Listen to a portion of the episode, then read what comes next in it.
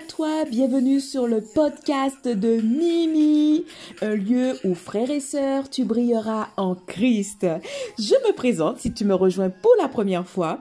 Je suis Mylène, celle qui a à cœur de t'encourager, de te booster, de te fortifier dans ta vie en Christ par des moments de méditation, par des moments de prière, par des interviews, des témoignages, tout ça pour que tu expérimentes la shinance spirituelle et qu'à ton tour, Dieu t'utilise pour sauver des âmes. Ce matin, je vais partager avec toi un sujet qui peut faire débat, un sujet qui peut être tabou, mais sur le podcast de Mimi, il n'y a pas de sujet tabou. Lorsqu'on va parler avec Dieu, lorsqu'on va prier, on se présente devant Dieu avec un cœur nu. On se présente avec Dieu avec nos pleurs, des choses que on va pas faire devant un ami. Euh, on, va lui ouvrir notre cœur. Donc euh, ici il n'y a pas de sujet tabou. Et tellement je vais te montrer qu'il n'y a pas de sujet tabou, on va parler des offrandes et des dîmes. Et oui, des dons, des offrandes et des dîmes. Et aujourd'hui, le thème du podcast sera Ne confonds pas semer pour Dieu et le péché avarice. Et comme d'habitude, je vais me baser sur des versets bibliques. Il y en a beaucoup des versets qui parlent des dons, des offrandes, des dîmes, mais je vais juste partager deux aujourd'hui. C'est 2 Corinthiens 9, versets 6 à 7, donc je lis la parole de Dieu. Sachez-le, celui qui sème peu moissonnera peu, et celui qui sème abondamment moissonnera abondamment. Que chacun donne comme il l'a résolu en son cœur, sans tristesse ni contrainte, car Dieu aime celui qui donne avec joie. Deuxième passage, c'est dans Proverbe 3, verset 9. Honore l'Éternel avec tes biens et avec les prémices de tout ton revenu. Vous savez, depuis que j'ai découvert les offrandes et les dîmes dans la Bible, je vous assure, j'ai vu les choses différemment. Car avant, dans mon ancienne église, j'avais jamais donné plus de 10 à 20 euros à lors de la quête. Parfois, quand, je, quand il y avait la quête, j'avais 20 euros dans mon porte-monnaie, mais je donnais toujours 5 euros. Parfois, j'avais 10 euros dans mon porte-monnaie, mais je donnais toujours les petites monnaies. Donc à l'époque, je donnais toujours les petites choses à Dieu. Et je pense que quand on comprend ce que Dieu attend de nous, concernant une partie de nos revenus, on a la clarté des choses. Et ça, je vous assure, quand on comprend ce que Dieu attend de nous, on a la clarté des choses. Pour revenir sur ma propre histoire, ma propre expérience dans mon ancienne église à l'époque quand je n'avais pas la clarté des choses, on va dire, quand je recevais mon revenu, L'argent partait, je ne savais pas où. Tu m'aurais dit, mais Mylène, mais comment se fait-il? Tu viens de recevoir ton salaire, on n'est que le 6, t'es déjà découvert. Mais Mylène, euh, tu, tu, n'es pas au SMIC, il y a des gens qui sont au SMIC, qui s'en sortent mieux que toi. Comment? Je ne savais pas, j'étais incapable de dire où allait mon argent. Je dépensais à gogo et n'importe comment. Et pour être honnête avec vous, aujourd'hui, je n'ai plus de honte. Je n'ai plus de honte parce que Dieu m'a sorti de là. Dieu m'a m'a m'a libéré de ce gros poids. J'ai même été surendetté à un moment de ma vie avec un dossier Banque de France. Mais Dieu s'est glorifié dans ma vie. Alléluia. Et il le fera, il fera pareil pour vous. J'avais les mains percées pour des futilités. Oui, aujourd'hui je peux le dire avec du recul, c'était des futilités. Et ce qui prenait tous mes sous, vous savez c'est quoi? Dans quoi? Dans toutes ces futilités que mon argent partait, principalement dans les chaussures, les fringues, les objets de décoration. Voilà, chaque personne a son domaine de futilité. Ça peut être les voitures, ça peut être euh, euh, les tunings de voitures, ça peut être les bijoux, ça, peut être chaque personne a son domaine de futilité. Moi, c'était les chaussures, les fringues, les petits babioles, voilà. Et dans tout ça, rien n'allait pour Dieu. Ou plutôt, comme je disais tout à l'heure là, je donnais les petites choses à Dieu. C'est-à-dire que je n'ai jamais donné plus de 10 à 20 euros lors de la quête dans mon ancienne église locale. Maintenant, on va mettre la Bible de côté. D'accord? On va mettre la Bible de côté un peu. On va parler de ta relation avec Dieu. Toi qui m'écoutes, n'oublie pas que tu as une relation avec Dieu. Et dans ta relation avec Dieu, je te le rappelle, tu peux parler avec Dieu. Tu peux lui demander de t'éclairer sur des choses qui te préoccupent. Et sache que tu as aussi le choix de ne pas boire tous les discours des hommes de Dieu, mais avoir une clarté de l'esprit et te rapprocher de Dieu pour avoir réponse à tes questions. En parlant de la relation de Dieu, je te dis, cela va t'aider dans ce que tu donneras à Dieu. Encore une fois, hein, je ne sais pas comment vous appelez ça, hein, que ce soit offrande, que ce soit dîme, comme vous voulez. Quand je vois aujourd'hui la dimension que j'ai atteint avec Dieu, je ne peux pas avoir un boulot grâce à lui, car oui, Dieu m'a béni dans le poste que j'ai actuellement. Je ne peux pas avoir un boulot grâce à lui, d'accord, et ne pas consacrer une partie de mes revenus à son service. Je ne peux pas me permettre de ne pas consacrer une partie de mes revenus sa maison. Je ne peux pas me permettre de ne pas consacrer une partie de mes revenus pour soutenir un frère ou une sœur dans le besoin. Aujourd'hui, c'est pas possible. Moi, c'est ma façon de faire les choses. Ma façon de faire les choses est la suivante. Je donne à Dieu minimum 10% de mon revenu car pour moi, il le mérite. Et parfois, je donne plus. Et ce que je fais aussi, j'aide les gens dans le besoin. Donc là, c'est mon âme sociale qui ressort un peu. Mais j'aide les gens dans le besoin. C'est ma manière aussi de faire l'œuvre de Dieu. Donc, moi, je dis, chacun utilise et pratique ce que Dieu lui met à cœur.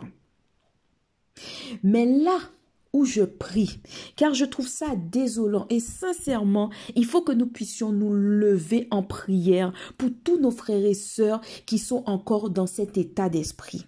Là où je prie, car je trouve ça désolant que de nos jours, des personnes qui se disent chrétiennes disent que rien n'oblige de donner la dîme. Et je suis d'accord. Je mets un gros stop, stop. Je suis d'accord. Mais ce qui me désole, c'est que ces mêmes gens, pour certains, ne donnent rien à Dieu, alors que ces mêmes frères et sœurs en Christ, Dieu les bénit par un travail. Et là, je ne vous parle même pas des autres bénédictions que Dieu est capable de faire.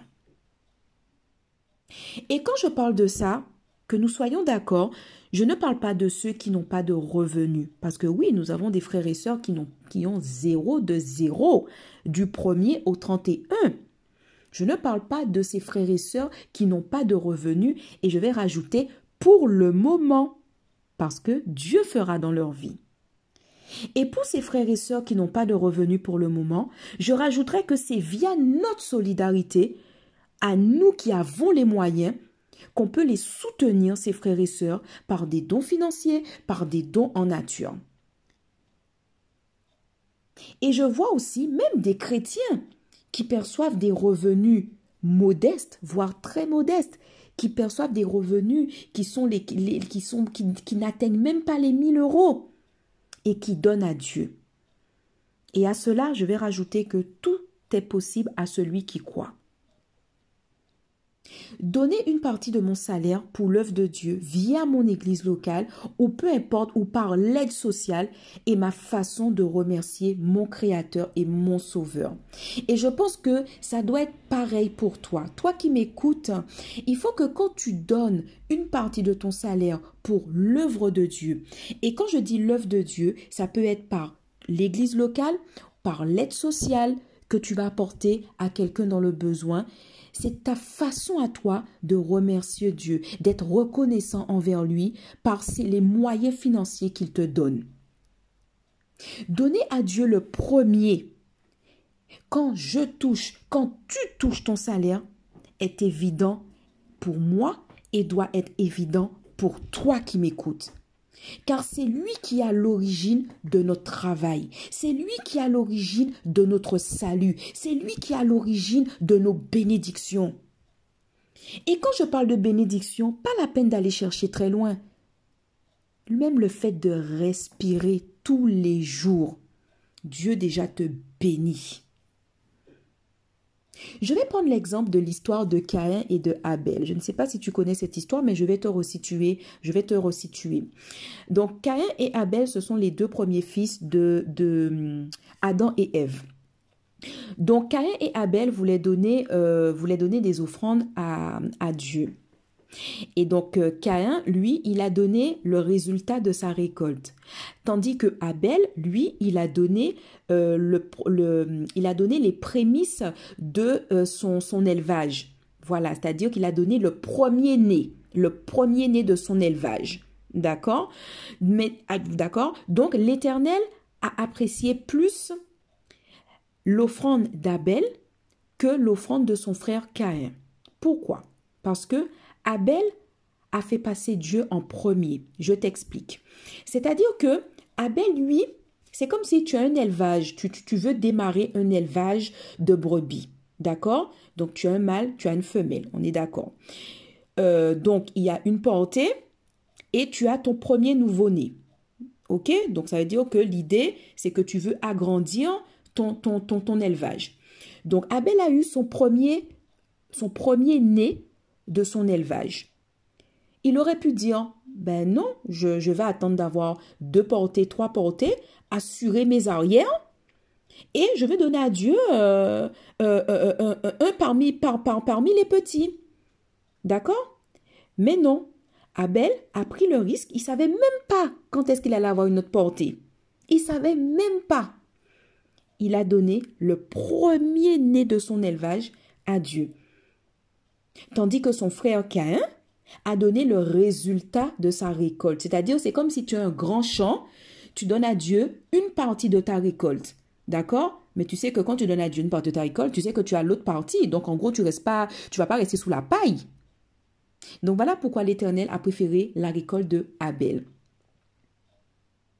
Et aujourd'hui, même si c'est une histoire qui est dans Genèse, hein, c'est une histoire qui fait partie de l'Ancien Testament,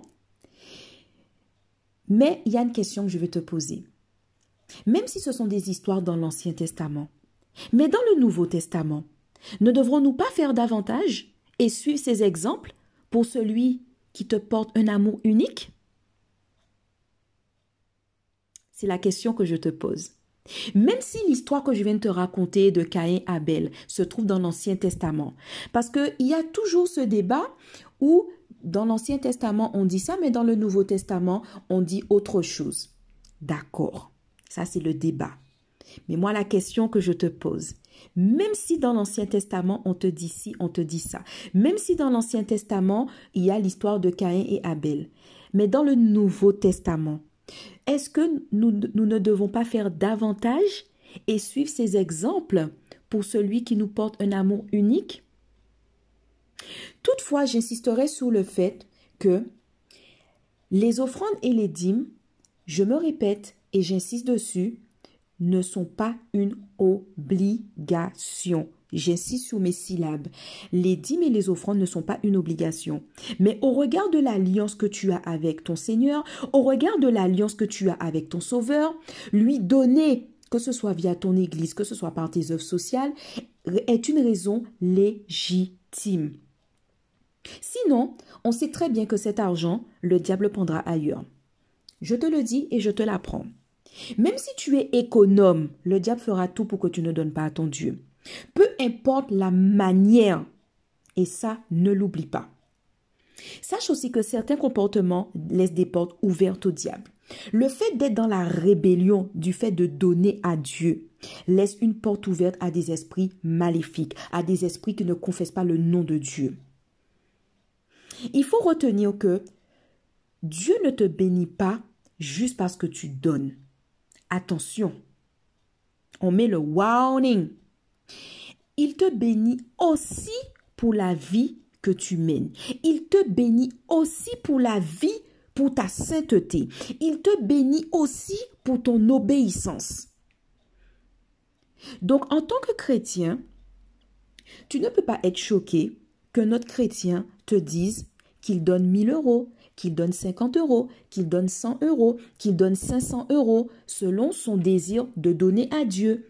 et que tu lui dis que tout ça c'est de l'arnaque. Et que tu rajoutes que les églises prennent les sous des gens. Et bien sûr quand on parle d'église on vise principalement les hommes de Dieu. Bien sûr peu importe la religion. Ici je ne parle pas de religion. D'accord?